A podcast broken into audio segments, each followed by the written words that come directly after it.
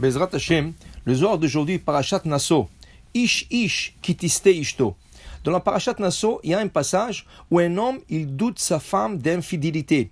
Il la voit fréquenter un homme, il l'avertit, il interdit de lui parler, et quand même la femme est partie, elle s'est même isolée avec cette personne. Il y a deux témoins qui l'ont vu isolée avec la personne. La Torah dit Ish Ish Kitiste Ishto. Viens, Rabbi Lazar. Il dit pourquoi il est écrit Ish Ish? Pourquoi c'est pas, ça aurait pas été suffisant d'écrire Ish kitiste ishto? Un homme qui doute sa femme. Et pourquoi c'est écrit Ish Ish? Bechada Sagi. Dit Rabbi Lazar, on aurait dû une fois, ça aurait été plus que suffisant. Aval, dit Rabbi Lazar, Ish Ish, mashma Ish, diou Ish, un homme qui est un homme. Vekayem kera dichtiv, shete maim borecha, qui dit nous Ish be'alma, Ish le. Le premier Ish, c'est son, son homme. Le deuxième, c'est une autre personne. Bomal, abechad asagi, amaitre. Encore, on trouve un double langage dans la paracha. Elle lui était infidèle, elle a commis une infidélité, elle était infidèle à son mari.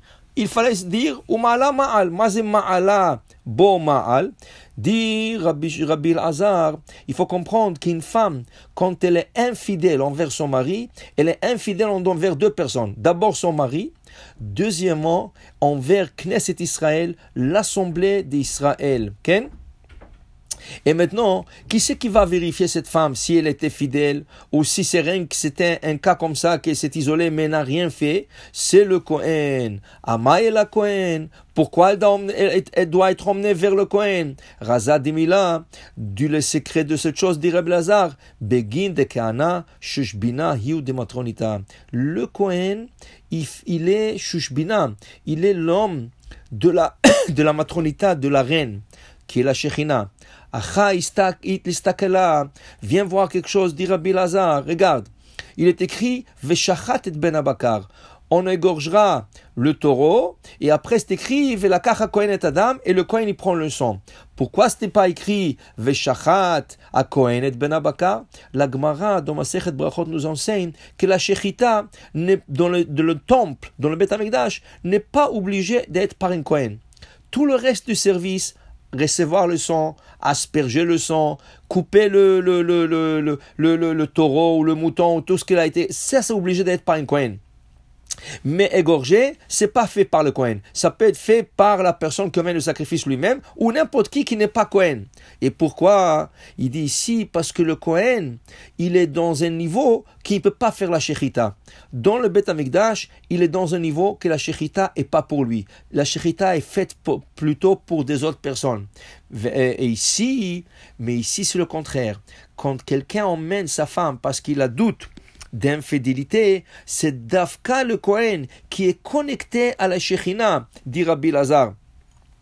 Et le Kohen, puisqu'il est Shushbina le matronita, il est proche de la reine, Ken, qui, ça veut dire que dans, dans le ciel, dans ce cas, alors c'est lui qui doit vérifier la femme. Alors il dit ici, il dit ici que c'est important que le Kohen soit la personne qui va maintenant prendre de l'eau et il donnera à boire à cette femme pour voir si elle a été infidèle ou si c'est rien qu'un doute qui en vérité elle n'a, rien fait. Et le Kohen, c'est quoi son rôle? Dit Rabbi Lazar, parce que le Kohen, c'est lui qui doit le faire le shalom.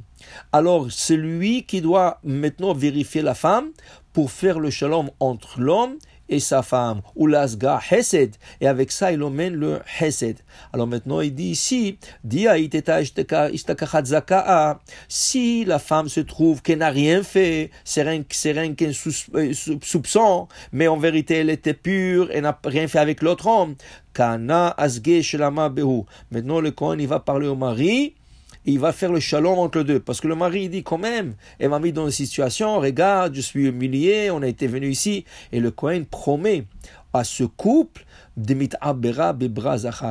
lui, leur promet que Bezrat Hashem, ils auront tous les deux un garçon, vit avid shlama et il a, il a eu le mérite, le Kohen, de faire le shalom entre homme et sa femme. Et on sait que faire le shalom entre un homme et sa femme, c'est un des plus grands mérites qu'on dit chaque matin. Il, il, mérite de manger les dividendes de cette mitzvah dans ce monde et le capital de cette mitzvah est lui réservé complètement dans l'autre monde. Ça veut dire que celui qui arrive à faire le shalom, il fait exactement le travail du Kohen. Le Kohen était là pour faire le shalom entre un homme et, et sa femme. Amen, Amen.